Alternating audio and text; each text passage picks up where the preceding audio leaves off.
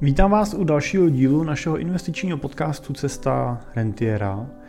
A dneska bych se chtěl zaměřit na nějaký kontroverzní téma, a to je, proč je vlastně tak těžký stát se rentierem. A dneska bych vás chtěl přesvědčit o tom, že je mnohem těžší stát se rentierem psychologicky, nebo respektive ve své hlavě, než technicky.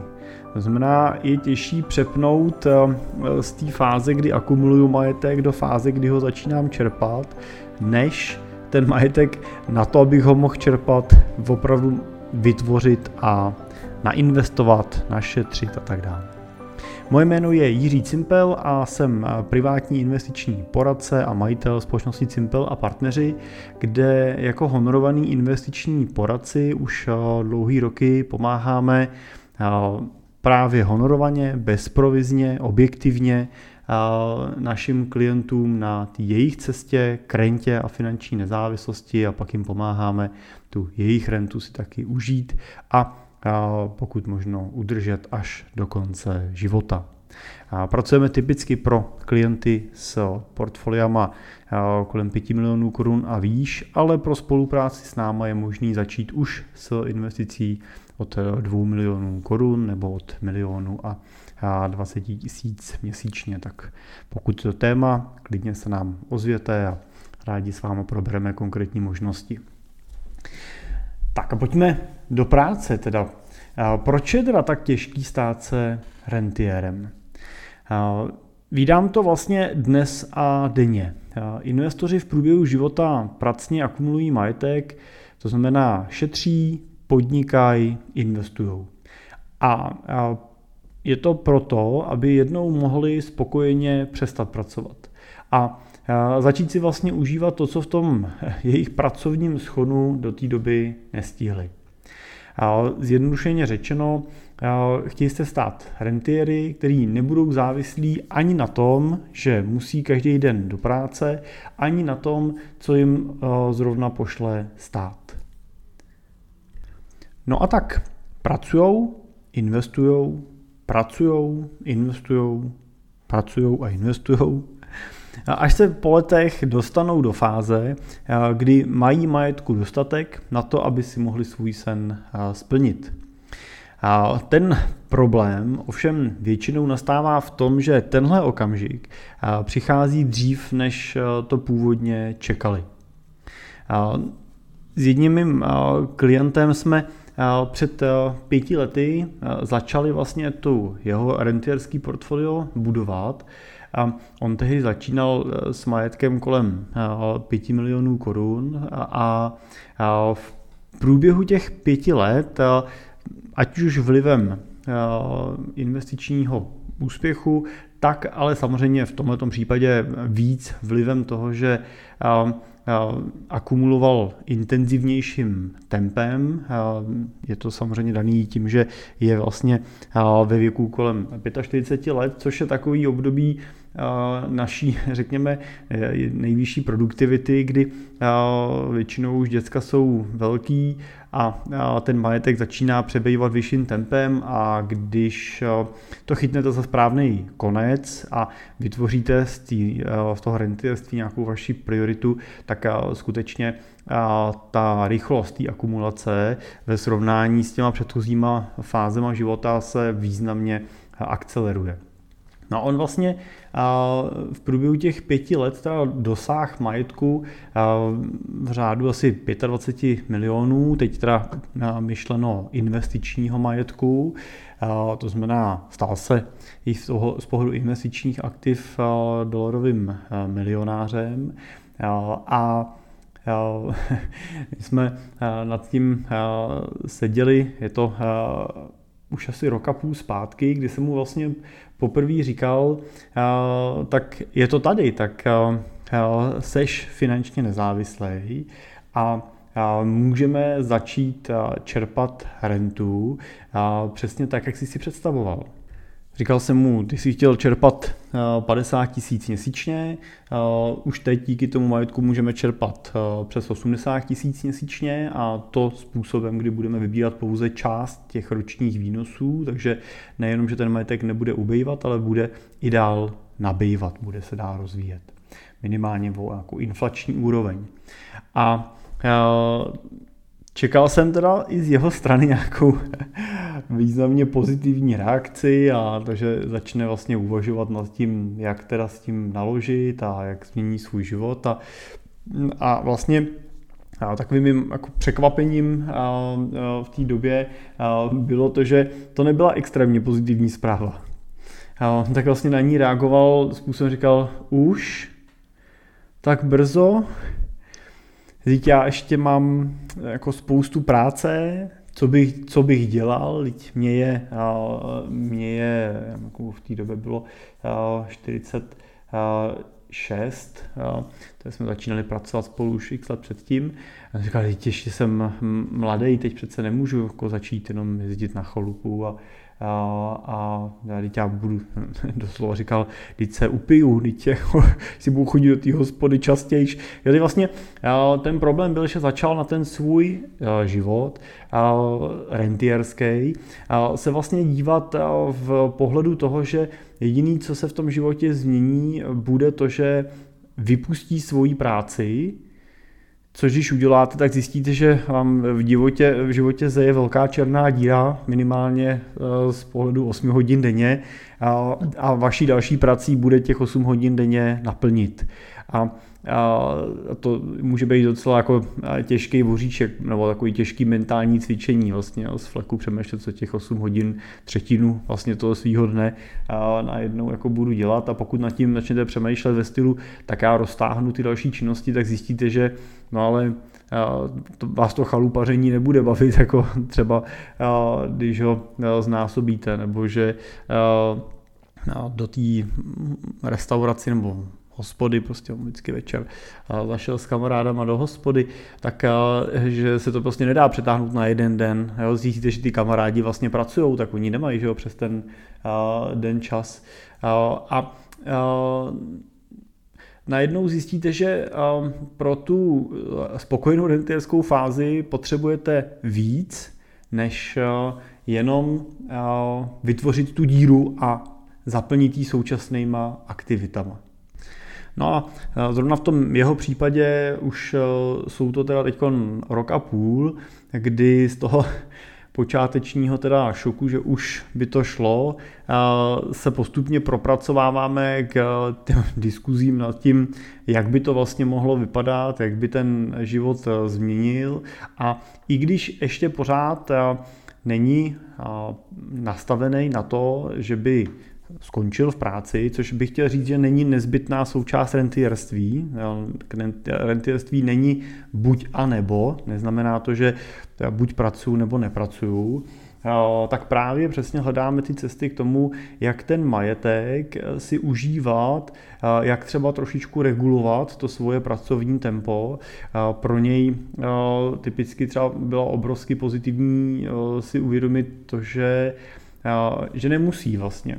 Že pracuje, protože chce, protože ho to baví, a když ho to bavit nebude, tak nemusí, což mu významně teda zlepšilo i, řekněme, vyjednávací pozici v rámci jeho práce při nastavování nějakých pracovních podmínek nebo úvaze o tom, kolik vlastně potřebuje mzdu a tak dál. A skutečně na něm pozoruju, že pracuje víc pro radost. Vidím, že mění i svoje návyky v průběhu toho života, protože samozřejmě v té akumulační fázi snažíte hodně šetřit, a ve fázi rentierství už naopak nešetříte, ale utrácíte a čerpáte ten majetek. No a řekněme, že někdo v tom mezistupni postupujete přes fázi toho, že šetříte míň, do fáze, kdy nešetříte vůbec, a pak se překlápíte pomalu do fáze, kdy začínáte čerpat. Takže vlastně to, co teď hledáme, je, jak uplatňovat v tom jeho dosavadním životě ty peníze, který má navíc. A v tomhle okamžiku je získáváme vlastně navíc tím, že míň odkládá, a pak přijde fáze samozřejmě, budeme řešit, jak ty peníze, které navíc získává tím, že vybírá, tak jak je skutečně uplatnit. Co si můžu případně pořídit nebo pro moji rodinu, aniž by to znamenalo to, že to bude proti mým hodnotám, to znamená, že už to budu považovat třeba za takový jako zhýralství nebo vyhazování peněz z okna. Příklad, asi se nedobereme k tomu, že by si potřeba koupit zlatý Rolexky, ale hodně vlastně pracujeme na tom a přemýšlíme nad tím, jak si zvýšit ten životní standard. Příklad, pokud jsem na dovolenou jezdil do Chorvatska autem, to byla taková první fáze a na té dovolené jsme si vařili, tak první krok může být, že si přestaneme vařit na dovolený a začneme chodit do restaurací. Další krok může být to, že zvýšíme nějakou úroveň ubytování. Další úroveň může být, že změníme lokalitu. A takhle můžeme navyšovat. Pokud jsem doteďka měl doma elektrickou koloběžku, tak můžu přemýšlet, že si místo elektrické koloběžky na to moje pojíždění koupím elektrokolo a možná to najednou úplně rozšíří záběr toho, kam se dostanu a kam pojedu a vytvářím si tím třeba nový koníček, nový zájem. A takhle můžeme pokračovat dál. Jo. Věci, které jste dlouho odkládali na renovaci zahrady, možná prostě postavit si na zahradě bazén, možná jste chtěli vždycky saunu. To jsou věci, které vlastně můžeme doplňovat. Jo. Samozřejmě ale můžeme jít i k trošku takovým vznešenějším věcem, jako třeba to, že chtěl bych celý život odkládám nějakou dobročinnost, filantropii, charitu, až na to bude, teď na to je, takže teď možná ten okamžik, kdy můžu začít přemýšlet, jestli chci být nějak dobročinně aktivní a část těch peněz třeba používat na tyhle účely. To jsou vlastně témata, které často právě s tou fází předrentierskou souvisí, jsou důležitý otvírat, tak aby ten skok nebyl úplně ze dne na den, ale mohl vlastně probíhat plynulé a pokud na něj máme čas, tak jako třeba u tohohle klienta díky jeho věku ho máme dostatek, tak skutečně můžeme se na tu rentierskou fázi připravit velmi důkladně vlastně a dobře. To, čemu byste se měli vyvarovat, je vlastně situace, který si najednou vlastně říkáte, no super, tak už jsem finančně nezávislý a ještě chvíli budu chodit do práce a pak uvidím. Protože z téhle chvíle se z mojí zkušenosti hrozně rychle stanou měsíce, z těch se pak stanou roky a ta fáze rentiera je pořád nedohlednou. Pokud se vám to stane ve 40, tak to není takovej problém, protože skutečně toho času máte dost, ale pokud tato situace, kdy se stanete teda finančně nezávislýma, nastane ve chvíli, kdy vám třeba 55 let a vy začnete odkládat to čerpání renty, odkládáte rok, dva, tři a nakonec vlastně to protáhne až na 10 let a vy v 65 letech vlastně teda možná i ne úplně dobrovolně, ale už třeba vlivem nějakého zdravotního stavu a tak dál se přesouváte do té fázy rentierství. Často stejně ještě máte tendenci chodit aspoň na nějaký částečný úvazek a využívat nějakou svoji profesi. To vídám velmi často třeba u lékařů nebo u klientů, kteří mají právě nějakou svoji expertízu nebo třeba prodali firmu, pořád ještě konzultujou prostě v té společnosti a tak dál. Tak ta vaše situace bude úplně jiná, než byla před 10 lety. To, co je jinak, je řada věcí. Třeba, a možná nejvíc, to je váš zdravotní stav. Většinou totiž s přibývajícíma letama nebejvá lepší. A já tím v žádném případě nechci říct, že v 65 letech nemůže být člověk a nemůžete být zcela zdravý a ve fantastické kondici. Ale přece jenom většinou těch sil už je méně a nějaký ten zdravotní problém se sem tam taky objeví a to často limituje cíle, které jste si na to rentierské období vysnili, když vám bylo 40. S těma přibývajícíma letama se často mění vaše návyky a hrozně často taky klesá chuť se handrkovat, pomyslně, někam po světě, jenom proto, abych viděl a zažil něco nového. Problém není ve vás, je to prostě zcela přirozená, s věkem spojená situace a proto byste neměli zbytečně odkládat možnost splnit si ty svoje cestovatelské sny ještě do té doby, dokud na to máte sílu, máte na to peníze a to, co je hlavní, máte na to chuť. Protože ty peníze i tu sílu byste našli v tom vyšším věku, ale ta chuť, věřte tomu, je skutečně podstatně menší s tím přibývajícím věkem. Ono to možná není jenom jako nechuť, jo? Možná s tím přibývajícím letem je to i určitá moudrost a životní nadhled, který získáváte, protože člověk si definuje v průběhu života nějaké hodnoty životní, ty se časem vyvíjejí a musím říct, že je obrovský rozdíl v diskuzích s klientem, kterýmu je 40 let a s klientem, kterýmu je právě třeba 65 nebo 70 let.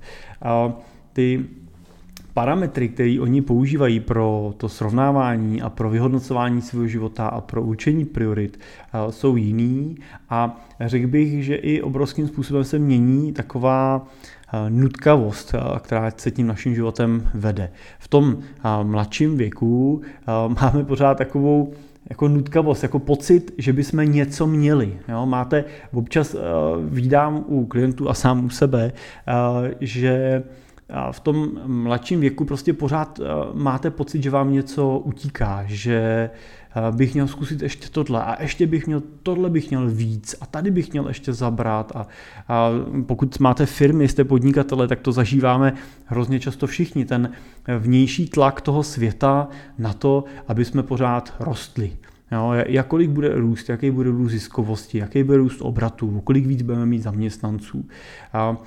A s tím postupujícím věkem mám pocit, že přesně tato nutkavost klesá a začínáte si pokládat otázky, důležité otázky, typu a proč vlastně. Proč by to pro mě mělo být, proč by to mělo být důležitý? Co mi to vlastně přinese? A začínáte samozřejmě přemýšlet i nad těžkýma tématama.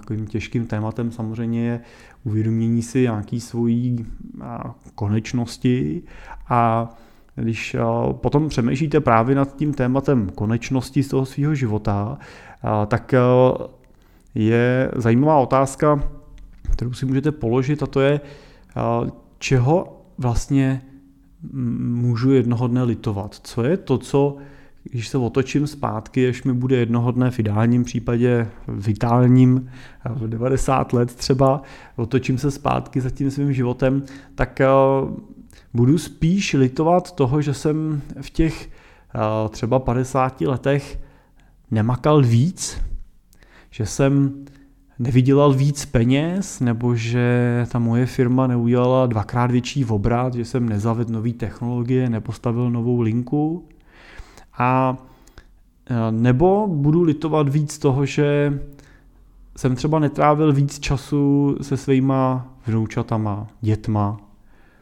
že jsem se nezačal těm svým koníčkům věnovat dřív víc, že jsem možná nenašlapal víc kilometrů na kole nebo nestrávil víc času s přátelema na golfu. To už si vlastně můžete doplnit sami, ale zkuste si tuhle otázku položit. Protože já, když tohle téma s klientama probírám, a ono je těžký, je to hutný téma a často ty diskuze právě na téma hodnot a pak vlastně nějakého třeba mezigeneračního transferu, ať už majetku, anebo právě možná důležitějšího, těch hodnot, které jsou třeba s tím spojený, tak je většinou téma na roky. Jo? Ne, že bychom ho roky denně diskutovali, ale jeden rok ho nakousneme, druhý rok diskutujeme, třetí rok na něm pracujeme a čtvrtý rok pak dotáhneme nějaký třeba legislativní věci do konce. Tak není to otázka, na kterou musíte si dneska odpovědět, ale je to otázka, kterou s přívědcím věkem si víc a víc pokládáte a i asi právě s tím větším uvědoměváním si těch klíčových hodnot, teď už je to právě nějaká rodina, nějaká užitečnost a tak dál, tak prostě přehodnocujeme i ty naše potřeby a cíle. Tak jenom vás tím chci inspirovat k tomu, abyste neodkládali ty svoje cíle na to jednou. Některý skutečně musí prostě počkat na jednou, ale řadu z nich můžete realizovat už teď. Já vlastně nejsem ani velký zastánce jako extrémních řešení. Jo. Vídám občas lidi, kteří v rámci třeba hnutí FIRE, který právě má za cíl dostat se do finanční nezávislosti skutečně co nejdřív v tom životě a v průběhu té akumulační fáze zcela maximalizuje to odkládání a má to zásadní dopad i na jejich životní styl. Opravdu pak vlastně vidíte ty návody, tak jak se stát takhle finančně nezávislým, tak jsou přesně to návody typu, jak platit za bydlení co nejméně, jak různě šerovat bydlení, jak nepotřebovat auto, jak ušetřit za potraviny a brambůrky nemusíte kupovat, tam můžete si je doma upíct a tak dál. Já v žádném případě proti tomu jako nechci brojit, šetrnost samozřejmě není v zásadě špatně, ale ta extrémní šetrnost, ona může potom způsobit to, že celý život teda jako škudlím, neužiju si, makám na maximum, abych teda jako vydělal co nejvíc, utrácím minimálně, abych co nejvíc ušetřil a mám to naplánovaný tak, abych ve 45 a 40 opravdu teda byl finančně nezávislej. No a zákon schválnosti je pak to, že prostě v těch 45 dostanu třeba svůj první infarkt, jo, nebo mi najdou nějakou nemoc, nebo se mnou rozvede manželka, protože prostě už má plný zuby toho, že budu jíst ty smažený šlupky z brambor, jenom proto, abych jednou ten majetek, který jsme pracně našetřili, se rozdílí na dvě poloviny a mně se to zase celý odsouvá, nebo prostě tady nemusím být, nebo můj zdravotní stav nemusí být takový, abych tady byl. No, myslete na tu budoucnost, ale není to o tom, že pro ní mám obětovat i tu přítomnost. Tak to jsem trošičku odbočil do toho přechodu na rentierství, ale považuji to samo o sobě taky za důležitý téma. Ještě jednu věc, co vnímám jako problém, když se vám ten rentierský cíl odsune z 55 do 65. Je tam taky to, že v 65 letech už s velkou pravděpodobností máte vnoučata ve věku, kdy je už můžete naplno hlídat. A já naprosto chápu, že vám to dělá radost. Mně teda to dělá taky velkou radost, že moji rodiče a manželky rodiče rádi hlídají vnoučata, ale protože samozřejmě taky prostě potřebujeme si někdy odpočinout nebo někdy prostě potřebujete řešit věci oba a pomůže vám samozřejmě, když ty prarodiče vnoučata pohlídají. Ale je dobré si uvědomit, že pokud máte více dětí, tak ten hlídací rozpis může snadno zabrat velkou část vašeho času a vy se tak pořád hůř a hůř vlastně snažíte najít nějaký volný chvíle pro naplnění těch vašich vlastních přání. A ty se pak snadno zase odloží na později a pak už bohužel teda hrozí to, že na ně prostě nikdy nedojde.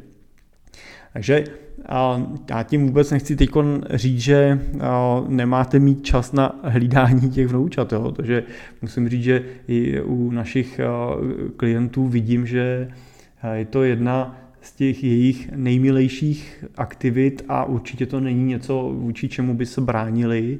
Naopak samozřejmě snaží se využít každou chvíli, kdy můžou ty vnoučátka dostat a navíc samozřejmě v takovém tom nejkrásnějším věku.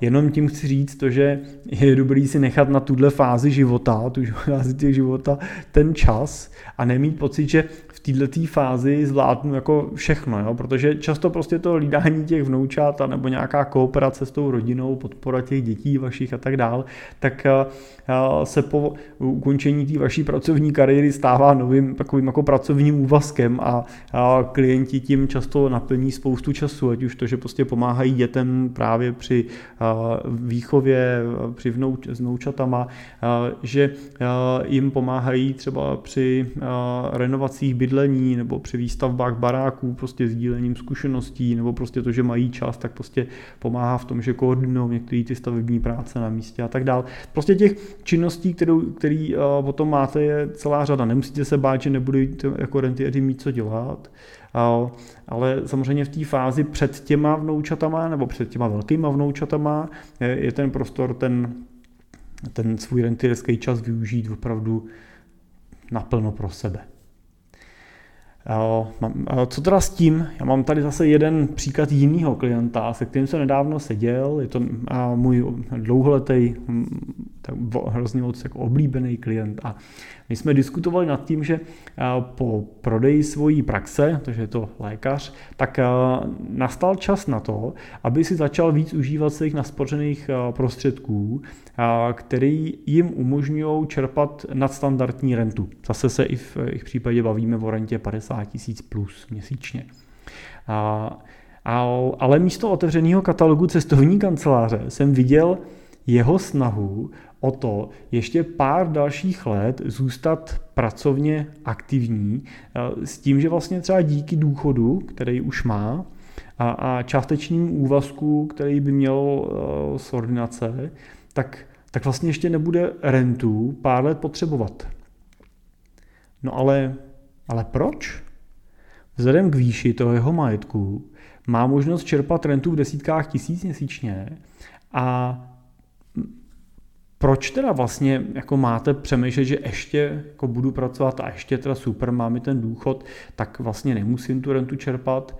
No, moje snaha jednoduše v tomhle případě vedla k tomu, aby jsme rentu i přesto začali vlastně čerpat. I třeba by byla v nějaký menší výši a oni byli tak za prvý, aby mohli, a za druhý i byli trošku nucený přemýšlet nad tím, za co takhle získané prostředky můžou utratit nebo do čeho je můžou investovat, aby jim to udělalo co největší radost. Protože právě ta radost a čas je to, co by vám měly ty peníze potom kupovat, protože to za to vlastně platíte.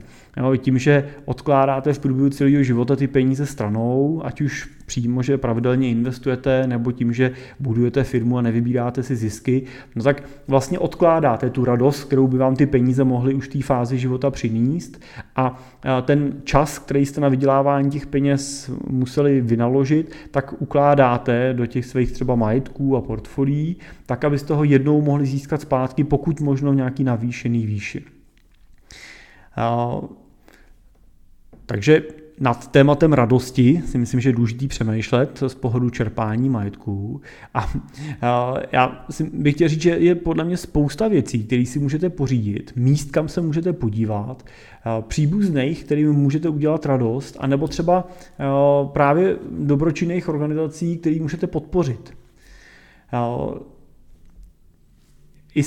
Můžete klidně dál chodit do práce, ale vlastně učte se přemýšlet už teda i v průběhu toho, kdy ještě teda musíte pracovat, tak se učte přemýšlet nad tím, na co tu rentu, na co ten zisk, který vám ty peníze generujou a už ho nepotřebujete dál akumulovat, tak na co ho účelně využít, aby vám tu radost přinesl. Je to důležité jako mentální cvičení, který vás skutečně posouvá k té fázi toho, že budete schopni z té práce odejít třeba o něco dřív. A v tomhle případě teda bylo zajímavým prvkem reakce manželky toho mýho klienta, která už to cestou z našeho oběda, na který jsme si pak zašli, nevydržela a obrátila se na ní s otázkou, proč teda celý život šetříme, když ve chvíli, kdy konečně můžeme začít ty peníze čerpat, tak to odložíme. Za pár let budeme oba ve starobním důchodu, takže dneska byl jenom klient, paní ještě měla pár let před sebou. A co si myslíš, že se nám potom bude chtít dělat? až budeme teda oba opravdu důchodci plus 65 let. A tohle byla chvíle, která toho klienta donutila se zamyslet. A já bych tady chtěl říct, že prostě často jsou věci, které jako chlapi nevidíme. A je vlastně úžasný, že máme ty naše drahé polovičky, které naopak ty věci často oproti nám vidějí, možná nevidějí jiné věci a my jsme měli ty polovičky poslouchat.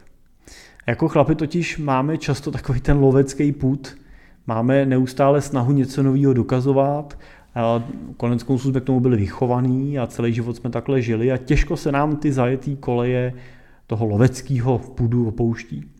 No ale proto přece k sobě máme ty naše ženy, a teď teda se zaměřuju na mužskou část posluchačů, samozřejmě pro ženy zase může platit v obráceně, že máme my nějakou část té energie, kterou oni můžou využít, ale my jako chlapi k sobě proto máme ty partnerky a manželky, který dokážou mnohem citlivěji poznat okamžik, kdy je prostě čas skončit a pustit se zase do nového dobrodružství. Tak proč chlapi tak málo posloucháme, co nám ty naše drahé polovičky radí? Mám řadu klientek, který dokázali včas opustit svoje profese a prodali svoje úspěšné firmy ve věku mezi 50 a 55 lety. A teď si naplno užívají tu svoji novou životní dráhu. A mluvil jsem třeba nedávno s klientkou, která prodala svoji nemalou firmu už ve 43 letech a já jsem se s ní potkal, když jí bylo 56 nebo 57 let a ona vlastně za těch uplynulých 12, 13, 14 let začala vlastně úplně novou dráhu svýho života. Ona konkrétně se teda věnovala hudbě a věcma spojený s hudbou a cestovala hodně za hudbou a s hudbou a tak dál a vlastně ona už ten život před tím rentierstvím vyprávěla jen jako takovou jako vzpomínku, ale to, co pro ní bylo důležitější, byl ten život vlastně v tom rentierství a to je něco, co si tím odkládáním hrozně vlastně jako zkracujeme tu druhou životní fázi, nebo třetí, že jo, když budeme brát dětství, pak tu pracovní část akumulace, tak tu část rentierství, tak ono to opravdu nemusí být těch, já nevím, 10-15 let a konec a mám si tím zaplatit pokrytí zdravotních potřeb a vytvořit rezervu, ale skutečně tenhle majetek a tyhle peníze můžou vytvořit bránu do úplně nového světa, do světa skutečně těch, řekněme, splněných přání a do světa úplně jiného životního stylu, který může naplnit velkou část vašeho života. A proto doporučuji, aby pokud ten prostor k tomu máte, tak abyste zbytečně neodsouvali ty cíle až na později. A já vím, že je to koliká těžký, to, že prostě mám firmu a mám nad tím jejím prodejem začít přemýšlet, je to moje dítě. S prodejem firmy samozřejmě přichází ztráta nějakého statutu a nějakého servisu kolem sebe a tak dál, ale věřte, že se to dá se to nahradit, dá se to řešit. Takovou tu operativu, kterou ztrácíte tím prodejem firmy, tak dokážeme řešit my v rámci naší dráhy a v rámci toho, že pro řadu našich větších klientů už dneska zajišťujeme a budeme zajišťovat intenzivněji do budoucna služby právě takového jako family officeu, takový rodinný kanceláře, která právě přebírá tu činnost těch vašich účetních asistentek a tak dále, který v té práci vlastně pro vás pracovali, řešili to, tak to můžete delegovat, to můžete přenést třeba na nás nebo na někoho jiného. Samozřejmě ten statut toho ředitele, ten se mění, ale proč nezískat statut třeba zrovna filantropa, někoho, kdo nebo někoho, kdo využívá ty svoje zkušenosti, který pracně nabyl za ty roky a sdílí je už nejenom v nějakém svém rybníčku firmy, ale trošku širším třeba spektru. To vidím jako ve velké míře u našich klientů právě tohoto typu a sám jako diskuze s nima miluju a občas mám pocit, že bych měl platit já jim, než oni mě vlastně za to, co mě vlastně oni učí a za ty jejich jako životní filozofie, to životní moudra, který díky spolupráci s nima můžu vlastně od nich získávat a učit se. Tak skutečně chci tím jenom říct, že ta dráha po tom prodeji může být úžasný období, zalitý sluncem, ale samozřejmě stejně tak to může být trnitá, černá rokle, velmi jako depresivní. Tak jenom je důležitý se nad tímhletím tématem zamýšlet, je důležitý se na tu fázi trošku připravovat, přemýšlet nejenom tou technickou částí, nejenom tou majetkovou, praktickou, ale přemýšlet i tou právě životní částí přístupu, filozofie, chování, aktivit. Je potřeba si uvědomit, že často je to tak, že, a to si myslím, že je důležitý téma, že je potřeba si uvědomit, že v mnoha případech měníte i takovou tu vaši životní úroveň ve smyslu toho, že dokud podnikáte, tak většinu peněz máte ve firmě a většinou žijete takový klasický život střední třídy. Máte normální auto, normální barák, jezdíte na normální dovolený, máte normální mzdu. Takže máte desítky, stovky milionů v majetku v rámci firmy, jsou peníze, které jste v praxi nikdy neviděli, neviděli jste na účtu, nemůžete jen tak volně utratit, takže v podstatě jakoby nebyly. Ale okamžikem prodeje se najednou tyhle peníze objeví na účtu a nejenom se teda mění ten status toho, že už nejsem ředitel, musím řešit nějak ten technický servis kolem sebe, ale mění se i trošičku můj životní status toho, že z té střední třídy se přesouvám do té úrovně teda bohatství a to sebou nese řadu možných scénářů. Kdybych řekl takový ty tři základní, je scénář číslo 1, že můžete to bohatství odmítat, můžete dělat jako, že není. Nevyužijete žádný jeho benefity, jenom na vás přenáší stres, co s ním. Nedávno jsem seděl s klientem, který prodal už před lety svou firmu za skoro 500 milionů korun a když ho budu citovat, tak vlastně v rámci toho našeho prvního setkání padla věta, že ten majetek ho nedělá šťastným a naopak, že by vlastně byl mnohem šťastnější jako obyčejný důchodce s 1 milion korun na účtu jako rezervu a nemuset řešit prostě problémy, které on vlivem toho řešit musí. Jo, to je určitá fáze odmítání toho majetku a snaha vlastně žít ten život úplně beze změny, jako když jsem prostě na tom účtu těch 100, 200, 300 milionů neměl. Druhá fáze je fáze taková, kdy tomu trošku člověk propadne a naopak zase začne žít ten život v té kategorii těch bohatých a bude ten majetek hýřit a rozhazovat, začne žít opravdu extrémně extravagantně, přetrhávat všechny vazby, které měl, protože teď už je něco víc a tak dál. A bohužel i tyhle lidi samozřejmě vídáme, já je teda nevídám jako klienty, ale vídáme samozřejmě tyhle lidi buď někdy kolem sebe a někdo je prostě vídáme v médiích a v televizi. A taky to není asi správná cesta. A pak je cesta vlastně optimálně, to je cesta integrace. Je to vlastně cesta, kdy se vám podaří udržet ty vaše životní hodnoty a principy, které jste si v průběhu toho svého života vybudovali a díky kterým jste se dostali tam, kde dneska jste. Dokážete udržet zdravý rodinný vztahy, což bohužel v té prostřední fázi mezi, co jsem zmiňoval, se nedaří. Ale zároveň dokážete efektivně využít ten majetek. To znamená, nebudete se bránit tomu v některých věcech ten svůj životní styl změnit na některé věci ty peníze využít. Tam příklad, prostě nemusíte, když máte na účtu 200 milionů korun, jezdit pořád v tom 15 let starém autě.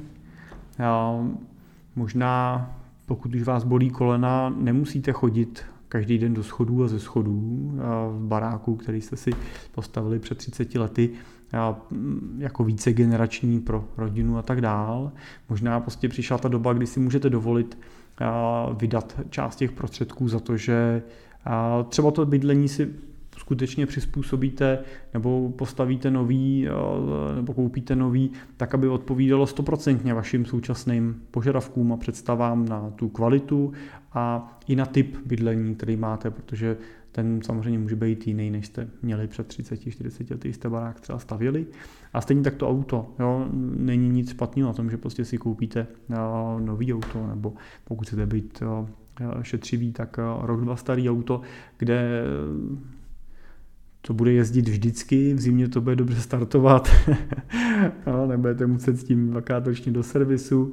No, jsou věci, které můžete změnit a aniž by to poškozovalo vaše hodnoty a zároveň vám můžou přinést pozitivní změny ve vašem životě. A tohle jsou ty věci a ty body, které je potřeba hledat, na kterýma je potřeba přemýšlet, který stojí za to trošku třeba plánovat dopředu, protože na to se můžete těšit.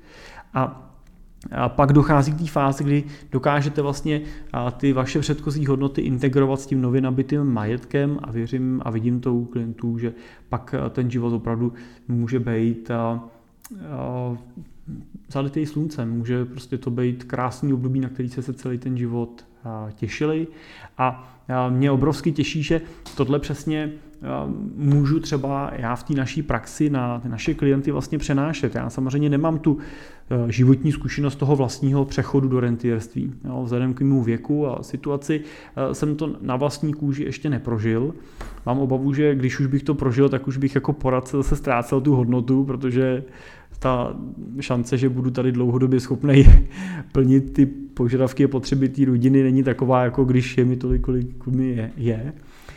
Ale můžu dělat to, že můžu sdílet a propojovat ty zkušenosti těch našich klientů, protože samozřejmě vídám a zažívám situace, kdy to udělají dobře ty rentieři a kdy to třeba neudělají úplně ideálně, vidím ty důsledky, vidím, jak se s tím potom potýkáme a jak to pracně měníme a můžu vlastně pomoct těm našim novým budoucím rentierům ten život ovlivňovat dopředu, předtím, než ty chyby udělají, tak, aby jsme se jim pokud možno vyvarovali.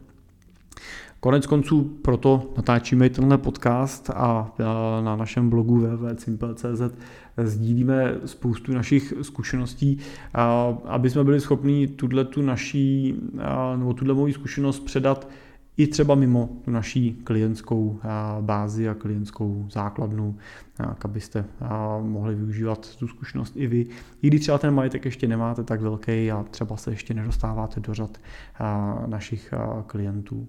Tak tohle jsou důležité věci, které stojí a padají, nebo ten úspěch na nich stojí a padá a je jedno, kolik peněz máte. Jedno, jestli budete rentieři s 300 milionama, anebo budete rentieři se 4 milionama.